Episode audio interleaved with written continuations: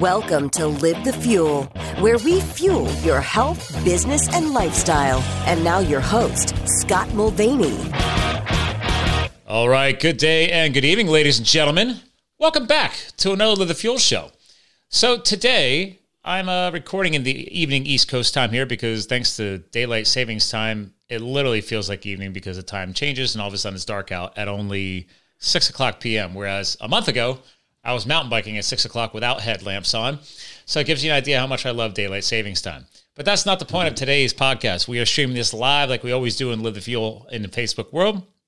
And for newer followers out there, a reminder, we care a lot about helping you find new ways to help balance and create more success in life. Specifically, the tagline for the show is we fuel your health, business, and lifestyle. I found those three domains of life to be struggled exponentially by many, many people. So if we can help you balance them, figure out some more success, have at it. So let's jump in. We got a new guest co-host for you tonight. This gentleman actually is coming from another country. We'll catch you up on it. He and I were just connecting before the show. I actually got married up his way, so to speak. But let me give you a quick background. This gentleman might care a little bit more about me than about the quality of life and helping people figure that out. He actually spent over 20 years in both the Army as well as SWAT team leader. And I love this, K-9 training unit. We're big dog lovers here. My wife is a veterinary doctor, and we have a tripod coonhound because we had to save him from cancer 2 years ago. But we'll get into that in a second here because throughout his career, he's always had a deep passion for health, as am I, and how it can actually impact people's lives. And it's literally a lot of the fundamentals behind Live the Fuel and what we stand for. And then, so obviously, years later, through his efforts and to help his wife combat health conditions and more, he created a company that we'll talk a little bit about today called Pure Life Organics as well. So without further ado, Todd Lampser, welcome. Scott, thank you so much for having me. Appreciate the invite and the opportunity to share some time with your audience. Yeah, so you're a fellow health and fitness buff. I'm going to go with buff because you're looking a little more filled out than I am right now. So my wife's like, hey, can you put the firefighting body back on before I knew you? Like, give me another 5-10 pounds of muscle back. And I was like, never happy. Never.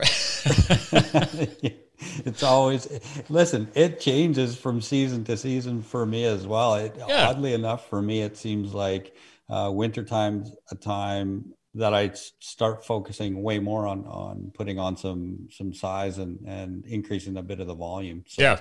And that's going to be me because we have a large garage out back. And during this whole COVID transition, it gave me an excuse to invest more. So I've ordered a lot more bumper plates because I have a lot of background on CrossFit. And so I literally built my own mini CrossFit gym out there. And so there's no excuse to not throw that extra 5 to 10 pounds of muscle on for the winter season. So so good. I see you struggle with the same seasonal shift as I like to say. So I tell people all the time, like I'm a big skier. I spent 11 years ski race coaching down here, you know, in my free time as well. And actually I tell people if you throw another 5-10 pounds of good weight on, you know, muscle mass, you actually go down the hill faster. So that's a win. It's a little more weight going down over the snow for sure. Yeah. So by the way, so I hinted at in your intro, another country. So you air from specifically what area again? I'm on the west coast of Canada in a small community of about 300,000 called Victoria. Okay. And so we're on an island, in fact. So it's a bit of a something unique about your island. Is it the wildlife or... Oh yeah. I mean, it's so diverse. I mean, one day you can be looking at whales and the next day you can be crossing paths with a grizzly bear or Roosevelt elk, you know, it's absolutely, as old English as you want it to be, coupled with very rustic. So it's a very unique community for sure. That's pretty wild, man. So have you always been up there? I haven't. I was born and raised in Edmonton, Alberta, so pretty close to where, about 3 hours away from where you got married. Yeah. And then, you know, it was just too damn cold in Alberta. And so Canada on the west coast here, it's very much like Seattle's climate, a little less rain than Seattle, but we rarely get snow. And so, years ago, well, my corporate days before firefighting, one of my last careers, I was an analyst with the T-Mobile Corporation, and their headquarters is down outside of Seattle there. And I actually had the brains enough to listen to people saying, hey, one of these, you know, I was always flying out there every quarter to meet out there because I was always based here on the East Coast. And they said, you know, you should stay the weekend and go do some hiking on Rainier or do some treks. And a colleague of mine is like, hey, man, we're going up to Victoria. And I'm like, for what? And he said, listen, Seattle's not everything, man. Like, you got to, we're so close to the border, you got to spread your wings a little bit. So, great colleagues who actually understood the importance of taking advantage of how close they were, you know, to Canada and obviously all the options you guys have up there. So, yeah, I mean, I literally look across the water from my house at the San Juan Islands. So, you know, we see the U.S. right out our window. So. Yeah. The north, well, what we call the Northwest here, I don't know what you guys refer to yourselves, but that area for us, as far as North America, absolutely majestic, beautiful. Yes. I tell people all the time, if you can ever get a chance to get up there, it's just lovely. I don't know how, what that way to put it. It's powerful for sure. Yeah. So how long have you been on the island now? Almost 25 years, actually. I came out, off and on between the ages of 20, and then I finally settled at 25, and I'm turning 50 this year. So, all right, it'll be 25 years. So I'm longer in British Columbia than I have been in Alberta. So I'm officially a British Columbian now. Well, I turned 43 in September, so age is only a number. And sure actually tomorrow I'll be mountain biking with a good friend of mine who just turned 50. So we're going to do celebrate his 50th by ripping some trail on the mountain bikes. So, that's awesome. Yeah. I'm sure you could tell behind me, there's skiing and mountain biking art. I just redid the home studio and decided I'm going to surround myself with my favorite things and motivation. So, yeah. So the Army history, the SWAT history, was that all on the island as well? Or was that mixed up a little bit too? Yeah. So the military for sure. I was out east, in Ontario at a special service base, called Petawawa out there where I did, my basic engagement. Then once I got out, I came, out to the West Coast. So between, here and there and the West Coast, but, all my time here on the island with the police department here. Awesome.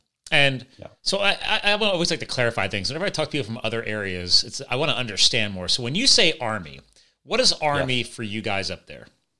Is it like us here? There's three branches. Yeah, very, very much the same. There'd be your Air Force, your Navy, and Army. You guys have a few more branches, but for us, the Army consists of basically land forces, and then there's sub-trades within those land forces. So infanteer, you can be a mechanic, you can be an engineer, you can be whatever is comprised of the land forces. And for me, I was in the infantry. Okay. And then you did full, like I know here, if you're doing the Army, you're usually doing at least 4 to 8 years minimum. Some guys go like true career and they're doing 20 years. Like what was your goal? For us, it's 3 basic engagement. And so I finished up my basic engagement because I knew even back then that I always wanted to get on a police department. And so if I had have re-signed, I felt like that would have taken me almost outside of a window for applying to the police department at the age that I wanted to get on. Okay. So that's pretty cool. So, yeah, I mean, I see the same thing here. Usually if you have a military training, military background, it just shows you, number one, you can stick to a programming. 2, you have no problem following leadership and directive. And 3, it just makes a natural progression into things, any kind of first responder role. I've met a lot of great EMS, EMT, former military. The people I fought fire with, former military. Obviously, police, same thing. It's just, they feed well into each other. It's a very disciplined lifestyle, and often what's produced out of those trades and that kind of lifestyle is self-starting, and those are what organizations look for. You don't want to have to be babysitting, you know, people day in, day out. There's enough work that needs to be done. They need to be able to work autonomous, good decision making. And you know, for the most part, people have a decent strength of character that have been committed to their country and their communities.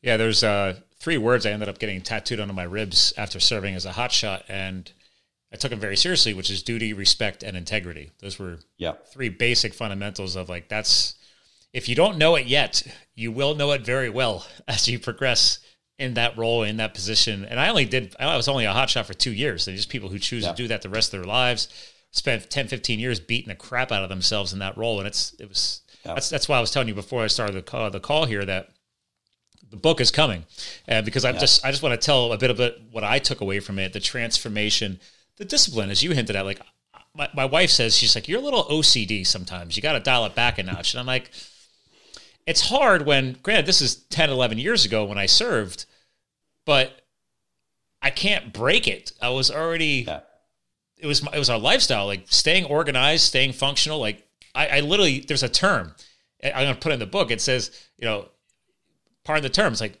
get your shit dialed. I mean, it was like, you got to get dialed in. That we're always throwing that out there. I don't know if that's ever in your vernacular up there, but like, your stuff is dialed in.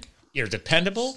Your peace of mind is there. Much. Yeah. Yeah, it is. And it's a requirement, certainly around tactics, any sort of critical incident response. You've got to be, squared away. And that is, or dialed in. That's, we use that term interchangeably. So yeah, people who have served know it's critically important. Yeah. Well, I mean, so obviously that carries over into police, right? So I got to geek out. I love getting into people's backgrounds because it makes so much more sense when you fast forward into what they're doing today or what they transform. We're going to get to that, but the SWAT thing, the canine thing, that's cool. Number one, because my wife's a large animal veterinary doctor, so she specializes in equine for horses.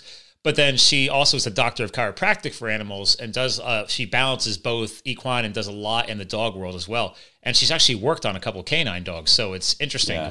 I'm like, are you afraid to work on a canine dog? And she's like, no, they're very well trained. Their officer, I don't know if you're going to call it their teammate, because technically the police handler dog is an officer, right? Yeah. So the handler, but canine work, I mean, I was fortunate early on in my career.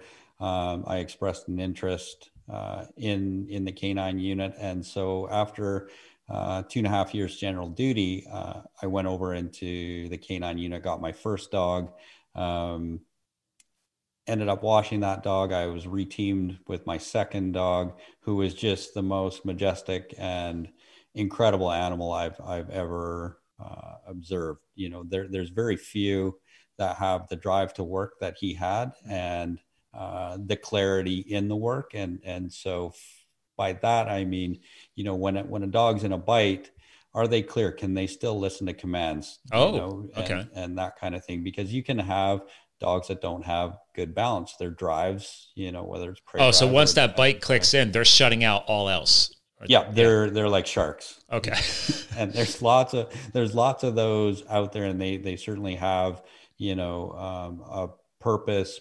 More so, I would say, in the military side of things, but you definitely want clarity in the work. And this dog was just super clear. He could be, taking a beating, and if you outed him, he'd out and recall. He was just I tell people all the time, if you ever want to do something amazing in your life, it's track another human being with a dog. It's the most exhilarating thing I've ever done.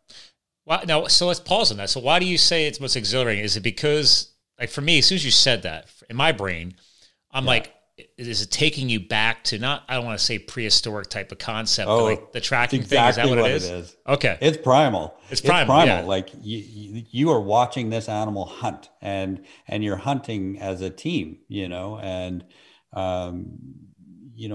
going through these, areas of urban cities and towns, over fences, through backyards.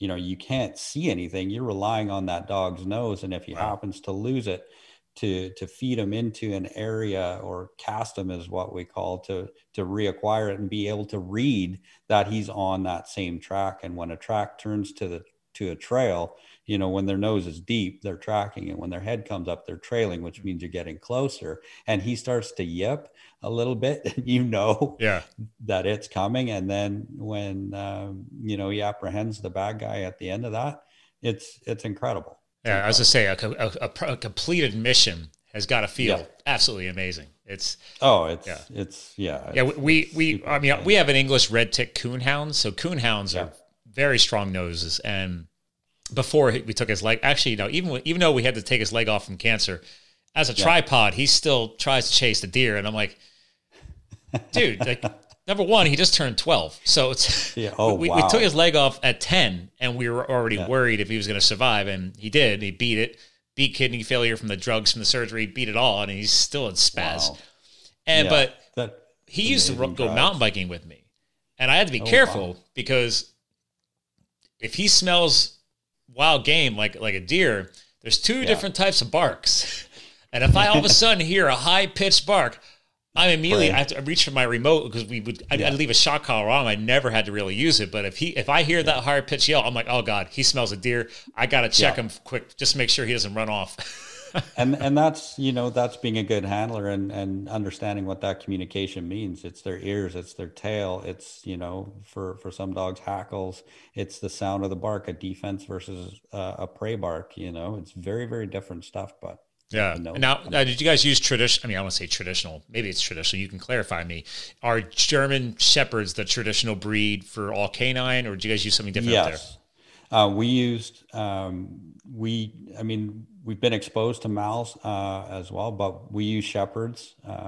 It was our experience that they, for what we needed, that they brought the best of kind of all the range of disciplines that we teach them in. So. Okay. There are dogs who are better at tracking. There are dogs who are better at obedience and those types of things. But Shepherds, generally speaking, bring a good long line of history and good breeding. And the genetics. Clarity in the work for sure. Good nice. Genes. So again, I'm a big dog lover. I had to geek out a little bit on it. So we don't have kids. Like Calvin is he has his own Instagram, Calvin the Coonhound. So he's a big part of our lives. Awesome. God forbid when his time passes, my wife is not going to do well. But hey, let's go back on a positive here. Part of your bio, which is what really attracted me to want to work with you and have you come on and talk to you more is, listen, I'm all about promoting healthy companies that naturally comes out of just good, genuine podcast stuff like this. But the thing back to your wife, like, what's the backstory on that? Like, obviously you're a health and fitness nut, but that was not your personal trigger from your own lifestyle was not what triggered obviously trying to figure out this entrepreneurial mission that you're on now. Right. Yeah, no, not so. So I felt like, my wife was on the job too, 27 years, police officer. She was in a pretty significant car accident on the job where she suffered, incredible amount of soft tissue, but also disc issues and ultimately some debilitating back issues as she hit her 40s. And she's athletic, mm-hmm. she's almost 6 foot, was a basketball player and a runner. And over time, she just couldn't do these things that she loved anymore, and incredibly disciplined as well around nutrition and those types of things. But as we both hit our 40s, your hormones shift, mm-hmm. and she started to acquire unwanted weight. And it wasn't for lack of dieting, trying every single thing. There were times she was down to 600 to 800 calories per day, and the weight was still coming on, and we all go through these different scenarios where, your metabolism's turned off when you have limited calories. The reality is, if you continue that kind of thing long enough, not only are you unhealthy, but your body will shed weight versus putting it on. And so she tried everything, which led me, I said, I felt like it was my responsibility to figure it out on her behalf. And I knew that there was a lot of remedies out there, natural organic remedies that people were using successfully that aren't in mainstream business.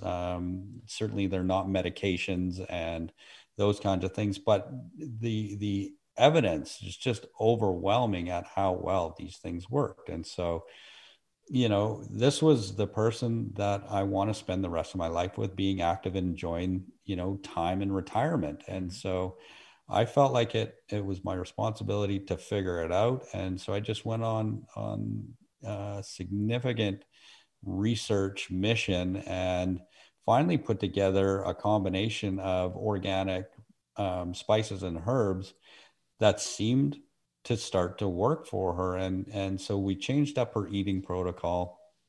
We gave her this home-brewed tea every morning and changed up her afternoon and evening meal, and suddenly it just started to peel off. And so I was like, this works. And then, so we gave it some time, and this was 4 or 5 years ago. She ended up losing 54 pounds and has kept it off this, you know, for the last 5 years. And so we knew that at that point, after the first 6 months, when she had pretty significant results, enough so much that we tested it out on a few other of our friends, and one guy, you know, blew her results out of the water. It was he drives a bread truck for a living, and he managed to lose 84 pounds. So hopefully he's not eating that bread.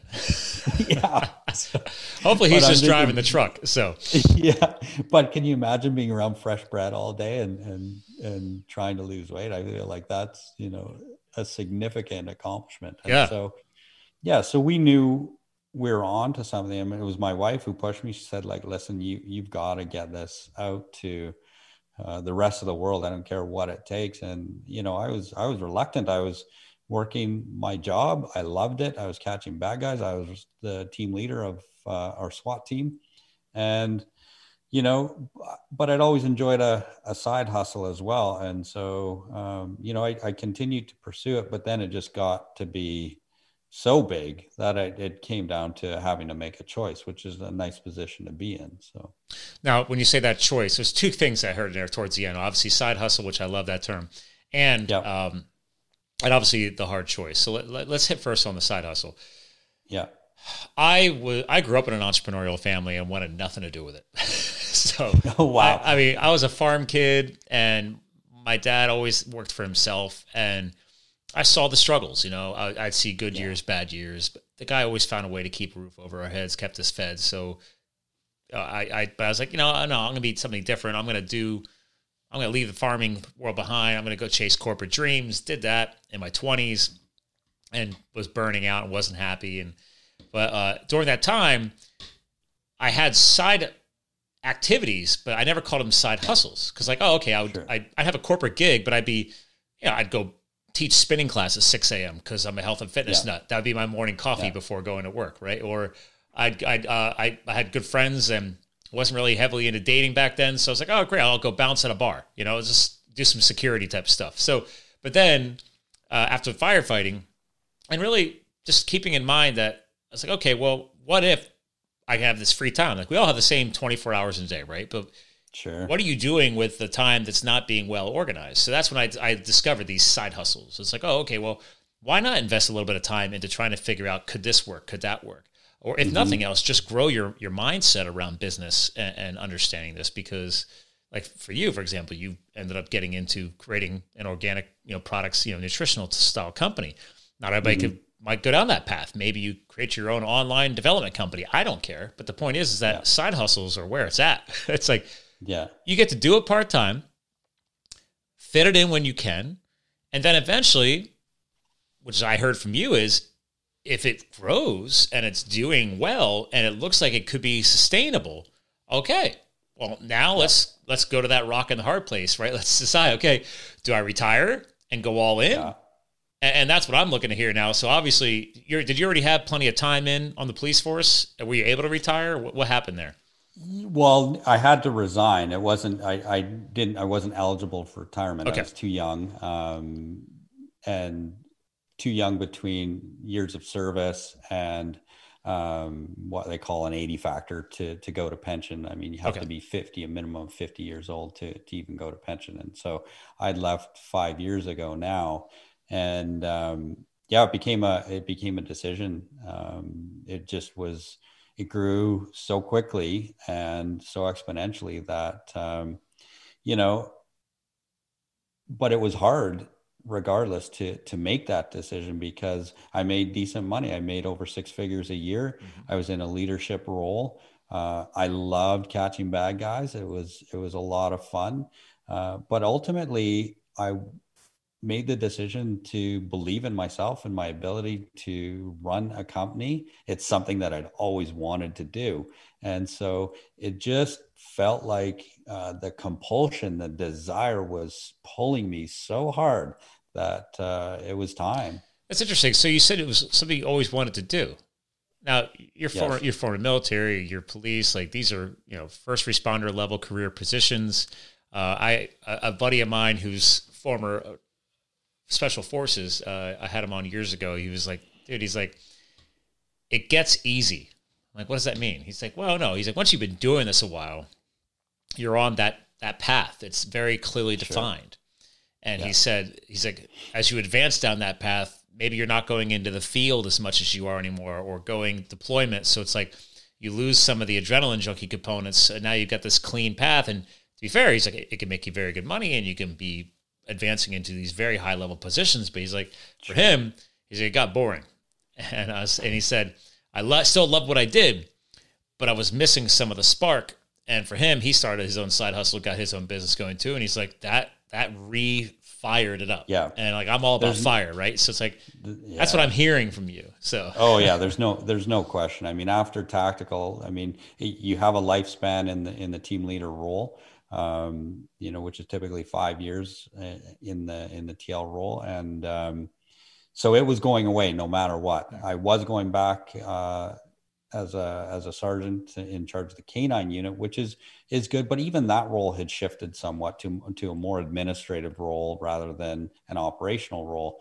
And I'm just not designed to be in a position where, you know, I don't get to make my own decisions and be accountable for those decisions. You know, that when you run a tactical team, there's not many people that are you know, in making those decisions and critical incidents that are life or death decisions. And so when that goes away, you know, you can progress and you can go into commander roles and those kinds of stuff, but largely those are administrative in nature, and you really are relying on the experts around you to provide you with information. And I felt like leaving the operational side was a bit of a letdown.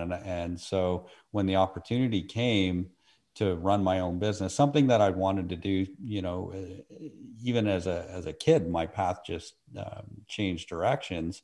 I just knew it was time. It just like, I can't even describe. Well, what started the itch for you? You said like, oh, well, it's something I'd always kind of wanted to do or figure out. Like, when did that start itching?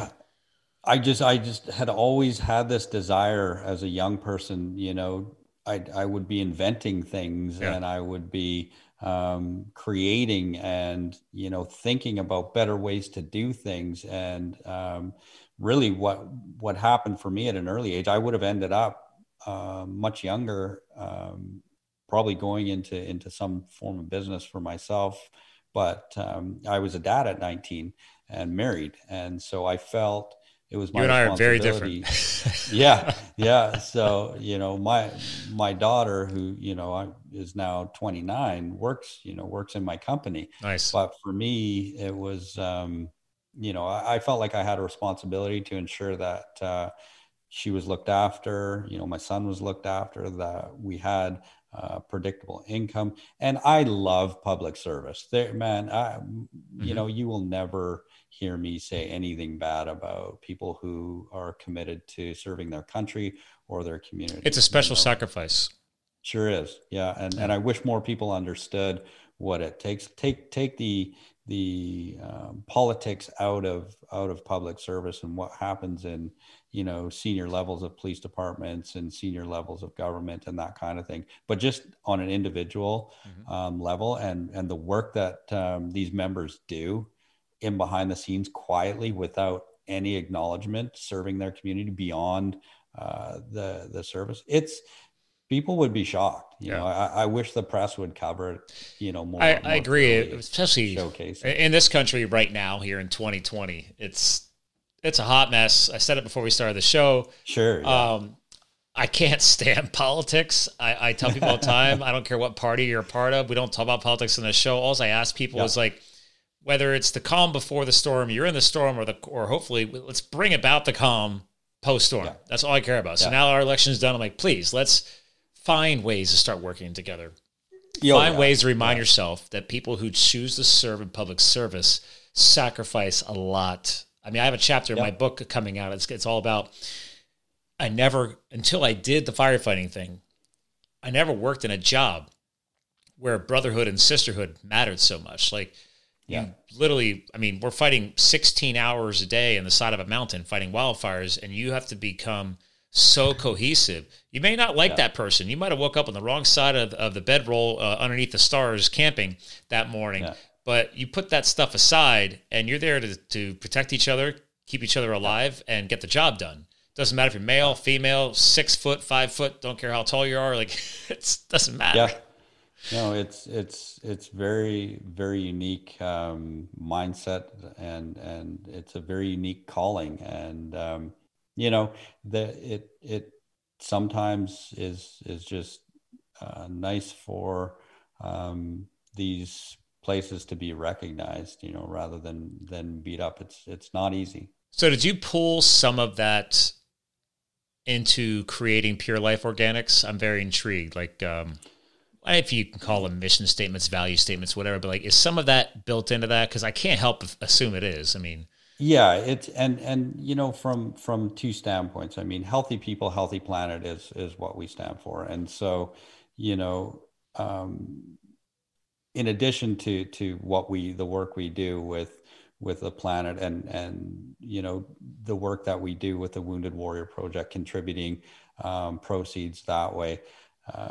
From just a desire to serve our customer. That's what we're about. I mean, I tell people, you know, we build our business the same way I would plan a hostage rescue, and that's from success first, right? Mm-hmm. So a successful mission, a successful customer, and then you build it backwards, you plan backwards from there. And so it's very, the world of business and the world of tactics is so similar in a lot of ways. It's just and a relatively easy transition, aside from some of the administrative, you know, focus around numbers and logistics and those kinds of things.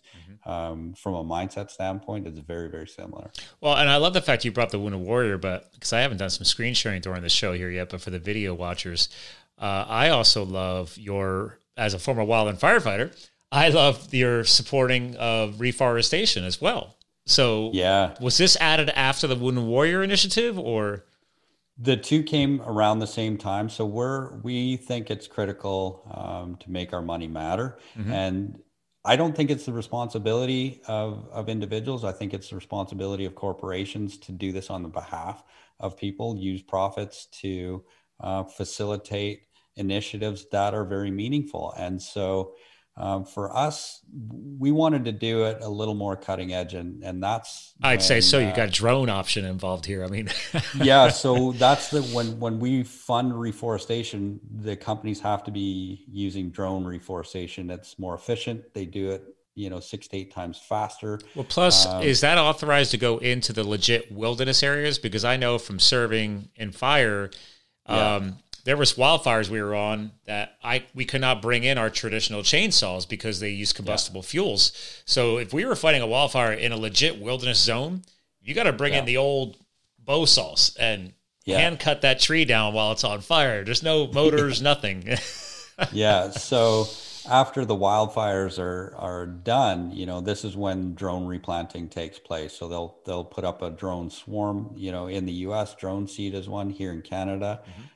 We have Flash Forest that we fund, and then out in Australia after the wildfires, there's Air Seed Tech that we fund. So, you know, they go in behind with these massive drones, and they put up swarms, and they can do it so much faster. You know, that's the only way, in my opinion, that we will do something near term in my lifetime that will have an impact. So. It's impressive. I mean, to say the least, I mean, these guys aren't, that is a big drone, by the way. It's like two people carrying this thing. It's like the size of like three people. Yeah, that's Drone Seed's drone, and they're unique builds, and they are above FAA requirements. And so Drone Seed's very proficient at getting FAA certification to go into these areas and do the jobs that they do. It's impressive. I love the because like it's funny you said how corporations should make their money matter. Yeah. So for the past, well, up until this past year, the past 4 years, I was going to a entrepreneurial, I guess you're going to call it an event out west in California. They would move it back and forth from San Diego to Las Vegas, but it was called Thrive Make Money Matter. And so that's Cole Hatter. Yeah, you know Cole. Yeah. Cole Hatter group that I'm in, and oh, so well, dude. Where, oh man, I've had Cole on the show. Sonia, oh, that's Cole. Awesome. Oh yeah, I'm in their Facebook groups. Oh dude, all right, I don't even know. I should have had you on sooner. Well, so their events, I'm quiet. Their event helped change how I do business. That explains it because I found you because of Command Your Brand, and they're all interconnected in that circle too. So now it all makes sense. Yeah. Oh, that's why you're awesome. Yeah. So Oh, thank you. I appreciate that. So that was important stuff when I started to meet these groups, in these masterminds, and that was when it clicked. It was like, okay, it's our responsibility to do more. Like, we can be as successful as we want, but if we're not contributing in a meaningful way, it's time and money wasted. Well, you'll appreciate this. So I had already read the book, great business author, Michael Michalowicz. One of his first books was called The Toilet Paper Entrepreneur, but then he came up with the Profit First formula for entrepreneurs. So that book's now been re-released twice. He's got other books out now too, but I incorporated that for my business. It's, long story short is that most entrepreneurs wait until like the end of the year to run their balance sheets and figure out if they have any profits, and then finally pay them some of that. Yeah. And then he's like, no, entrepreneurs need to find a way to enjoy their success throughout the year. You should be paying yourself your profits first, ergo the book. But then, I went to Thrive Make Money Matter. It was the second year it ever launched. And I was out there in San Diego and I was like, oh, that makes perfect sense. I already set up this special account where I was hard coding at the time. Only 1% of my gross income was going for nonprofit. I had a nonprofit account and then I had a Profit First account. And the Thrive Make Money Matter is the one that taught me to do the nonprofit account. I said, okay, wait a minute. Even if it's only 1%, as my company grows, the 1% going to nonprofits grows with it. Like your income grows, your nonprofits go. It was like that was the biggest takeaway from Thrive Make Money Matter. Yeah. I was like, why haven't I done this before? And now last year I founded my own here. I don't know what you guys call it up there, but here when you file for a nonprofit, the legal tax code is you have a 501c3 nonprofit. So I now have my own foundation. So for the past 3 years, thanks to Thrive Make Money Matter, I had a percentage going in a separate bank account, and then I would just pick what charity I was going to give to. Then last year I was like, wait a minute, I have a lot of my own initiatives and I like helping other charities too. So I created Fuel Foundations. So now all that account doesn't exist anymore because now it goes right into the foundation. So my business directly fuels my Fuel Foundations. So, and then Fuel Foundations is fueling other nonprofits right now. So it's so fun to see. Fantastic. But I get all excited because I'm like, man, it's like 4 or 5 years ago, I had an idea from going to Thrive Make Money Matter, but it didn't click until like last year. So, so he was a big influence on that too then. Yeah, absolutely. That was, we're at the mastermind. It's called 100 Million. Yep. And so it was something that he said. I was just like, you know what? I hadn't actually considered it that way. We'd always contributed one off here and there, but we made a commitment to say, this we are actually going to drive this agenda forward and see if we can get there's some very significant goals that these companies have. And so I want to push our company to push those guys towards their goals because it really is powerfully life-changing, life-altering, planet-altering work that they're doing. Yeah. I love it. I mean, obviously look what you're doing, right? So it makes you feel even better. Here's the best part. Like you obviously you create a company that you're trying to impact people's health thanks to trying to work with help your wife. But but then you're also able to one up it further. Like I tell people, Tom, anytime you can build a business to serve is great, right? So the definition of entrepreneurship is literally fixing a problem and getting paid for it. But like, hey, there's a problem. Nobody fixed that yet, or they're not doing it the way I could do it. So I'm going to create a business. I'm going to serve you. I'm going to solve your problem or help you solve your problem. And yes, I'm going to get paid for it, but that's entrepreneurship. That's the whole point. Yeah.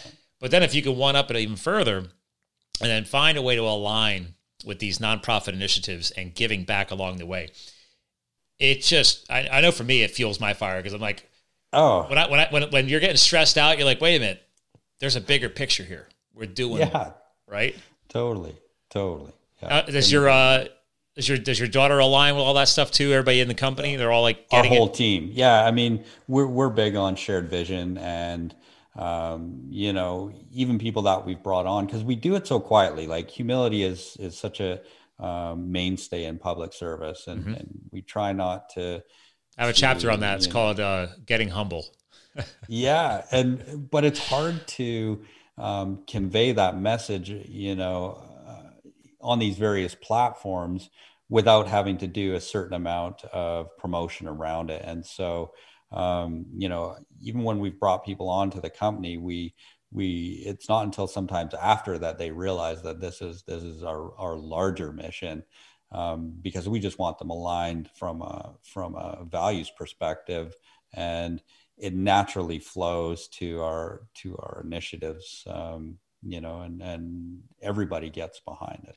I do tell people that when I do my brand consulting for my clients, I say the same thing. I'm like, guys, like, what if you dig deep enough to the point where you've got that one spark that you were missing this whole time, but it's the spark to like that cozy campfire. It just draws everybody in. So obviously pre-COVID, whatever you want to do, but it's like, okay, well, normally if I'm out camping with some mountain biking and hiking friends, like, yeah, you know, the sun starts setting, we build a fire. What does everybody do? They're drawn to the fire, you know, to enjoy the warmth, have some stories, maybe have some beverages, whatever there's going on. But like, there's that cohesiveness. Everybody's there for the same purpose.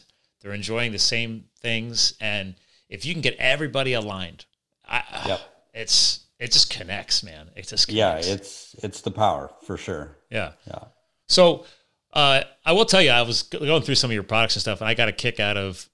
It's interesting because you're using things that everybody is hearing about in the mainstay. So like, for example, some people may call it turmeric, whatever you want to do that, cinnamon, black pepper, those components in some of your products. I already know from all of my health research, it's like, dude, those are naturally occurring anti-inflammatory beneficial components of Mother Nature. So obviously makes perfect sense why you're working with them. Right? I tell people all the time, like, have you ever tried just putting cinnamon on if you're a big, you know, full fat Greek yogurt, right? If you're going to do that, like throw some cinnamon on that. It changes it up. Very good blood sugar stabilizer. Yeah. You know, it's such a powerful spice, and to really see what these spices can do, because, you know, I know that people tend to think, you know, that it's big swings that you know, are the game changer. It actually is, you know, 0.5%, 0.25%. That minuscule amount is what causes the big swing metabolically. Oh God, yeah. You know, like it's shocking what simple additions, thoughtful additions can do to change the way you feel, the way you look, the way your body functions. You know, your entire system is rebooted just through the good formulation of quality ingredients.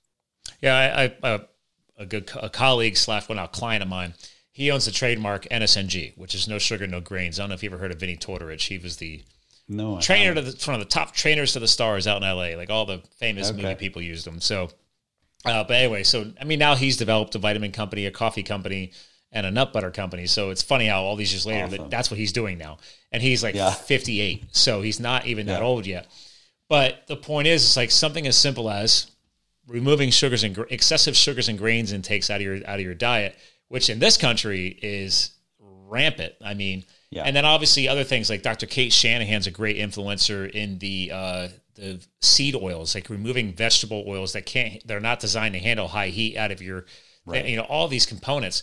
But I tell people, like, yes, it's good to take quality, healthy supplements, but don't forget the other basic fundamentals of your nutrition that you don't realize got bastardized over all these years, at least here in this country, because we have the SAD diet, the standard American diet that a lot of other countries started following. And I'm basically like, I'm sorry, guys, we screwed up. Please don't pay attention to our country. We're a hot mess when it comes to this. And, I don't know if you have any positions on that. I will at least speak to that as an American citizen of the United States of America. Like, we don't have everything as dialed in as people think it is. So it's just been an interesting, 100 years, the evolution of food and speed and convenience and what that does. I mean, you know, you look at the obesity rate in the country and that tells the story.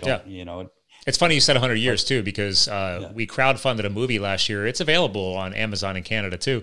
It's called Fat, a documentary, and it was Vinny's movie. We crushed it. It was like top downloads on iTunes, everything. It's still out there. We're about to release a new version, Fat 2, for 2021.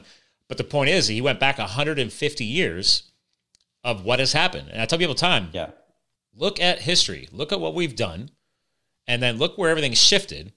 And then his whole point is, with all the scientists he had on the movie and the doctors are like, just go back before we started making those mistakes, and you can unravel a lot of this stuff. It's not crazy, hocus pocus stuff here, right? It's small shifts. It really is. Like it doesn't have to be this mindset shift that's extraordinary. It's just small shifts, but. It's challenging to move people along in their thought processes and there's a lot of stress that's involved in society today. And so that's had pretty significant impact on people's hormonal profile. And so, at Pure Life Organics, we just wanted to give people, something that they could use on a daily basis that tasted good, because I'm a picky eater, and had a decent impact on whether it's their immune system, whether it's some anti-inflammatory properties, or one of our most important, sleep. Thank you. I'm a big advocate for this. I've had a lot of sleep experts on. I got the blue blocking glasses here, like everything. And I always tell people, and you can speak to this, right?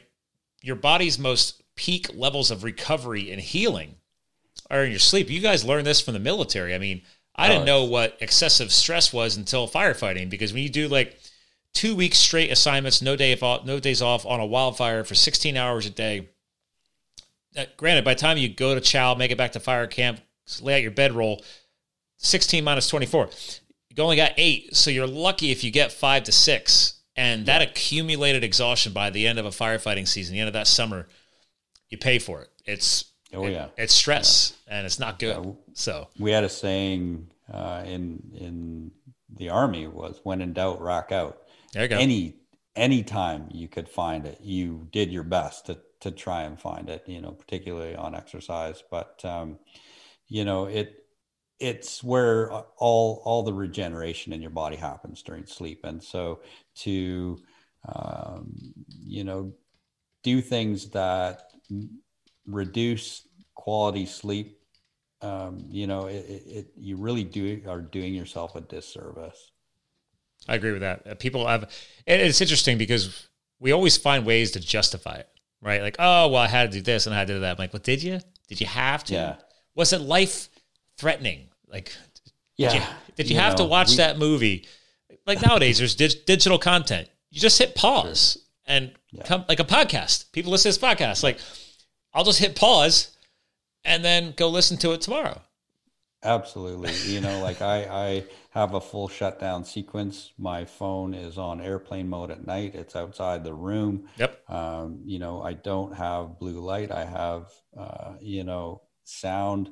I use negative noise apps and stuff. Or, not apps, just this little air machine. I can't even remember what it's called. But we're using regular fans. My wife, I don't want my iPhone near me too. I leave it in my office here. I don't have my iPhone. Airplane mode. I shut the Wi-Fi off at night, the Wi-Fi router. People don't understand that. Dr. Jack Cruz is famous for teaching that to people because he's a famous neurosurgeon. It's like, guys, turn your Wi-Fi off. It's moving through your body at night for sure. Yeah. And, but he's the one who taught me that. Then I was like, you know, I'll just, actually, I forgot the brand. It's like a Vornado. It's like a little fan. It's got two speeds on it. We have one on each end table. I just turn the fan on. And we have something very, very, very similar. And it's just a nice sound. And then, you know, whatever supplements that you like. For me, magnolia bark, magnesium. Yep. Oh, it's, you know, 250, 300 milligrams a night. I can literally feel the wave of sleep coming over me. You know, I'll get into bed at 8 and I'll be asleep by sometimes 8:05. My wife she's so jealous. She's like, it's a gift. I mean, hers is more pain related, managing back pain. And so her sleep comes a little bit longer. But even last night, she said, we're in a different house now. And she's like, it's the best sleep I've had since I've been here. So that's awesome. We focus on that relentlessly. That's when all your weight loss happens. That's when your memories are regenerated. That's when your cells are regenerated. Synaptic pathways are being healed or new ones are still being created. Yeah, exactly. Yeah. Well, so, I mean, listen, we are coming towards the end of our slot. I've been having a blast with you, by the way. So I can't believe we ended up connecting over Cole Hatter and Thrive. That's funny. Yeah, it's amazing. I was not ready for that. I was like, what? But you see, that shows how great you surrounded yourself with the right people. And it makes me feel better about who I surround myself with too. So, well, listen, I mean, as we're coming to the end of the show, I asked my guest co-host to kind of help close the show out. Like, I used to call it final words. Now I just say, hey, is there an all-encompassing like mission statement or message behind everything you're doing? So people forget all this. I mean, obviously, again, everything's being linked in the show notes, ladies and gentlemen. You can go to purelifeorganics.com and easily research the company. He's got a great site. I showed some of it earlier with all their nonprofit initiatives. But, you know, what is next for you? Is there an all-encompassing statement that is kind of behind everything you guys are doing right now? You know, other than what I already stated, you know, healthy people and a healthy planet, that really is what drives me each and every day. That's the first thing I focus on in the morning is achieving that mission. And, you know, just trying, I know that when we are able to improve people's quality of life, that in turn that affects exponentially more people. And so we're just committed to that mission. I love that. I love the fact you get the family involved and everything. So that's pretty cool. So listen, hang tight. I want to give you a proper goodbye of the year. Ladies and gentlemen, we had some fun today. He's got one heck of a backstory, as you definitely heard in the first half of the show. And that's why I always like to give you as much information behind somebody, behind the person behind the brand, because we all come from different walks of life, and I always like to get you guys a little more inspired or a little bit more motivated behind what you could be doing next. So I think one of the biggest personal takeaways I took out of everything that he shared with us today is also it's the little things. Stop trying to make these massive leaps and these huge leaps and bounds because they're much harder to try and execute. There's a much wider breadth of mistakes and errors along the way. And he kind of reiterated that you guys don't need to do huge, significant shifts right away. And it's a lot more sustainable if you start chipping away at it little by little. And I've seen the same thing with weight loss, weight gain, you know, bodybuilders, you name it. It's the little things. They all add up. So, and obviously definitely in the business world. So, ladies and gentlemen, again, thanks for tuning in. Remember, we're here to fuel your health, your business, and your lifestyle. And I'm going to share one last time here. This will all be linked in the show notes, purelifeorganics.com. And again, ladies and gentlemen, Todd said it best, man. Former Army, former SWAT, K9. The guy cares a lot about organic health. Just keep giving back. Keep helping others. And whether it's his company, my company, or anybody else's out there, we all have a choice in what we're doing in this world. So please make positive steps. Put positive messaging out there. And let's all keep healing the world and our fellow mankind together. Thanks for tuning in. Remember, you too can live the fuel. We'll talk to you guys again soon. Thank you for subscribing to Live the Fuel. Stay connected on Facebook, Twitter, and Instagram at Live the Fuel. And remember, you too can live the fuel. So please visit us at livethefuel.com.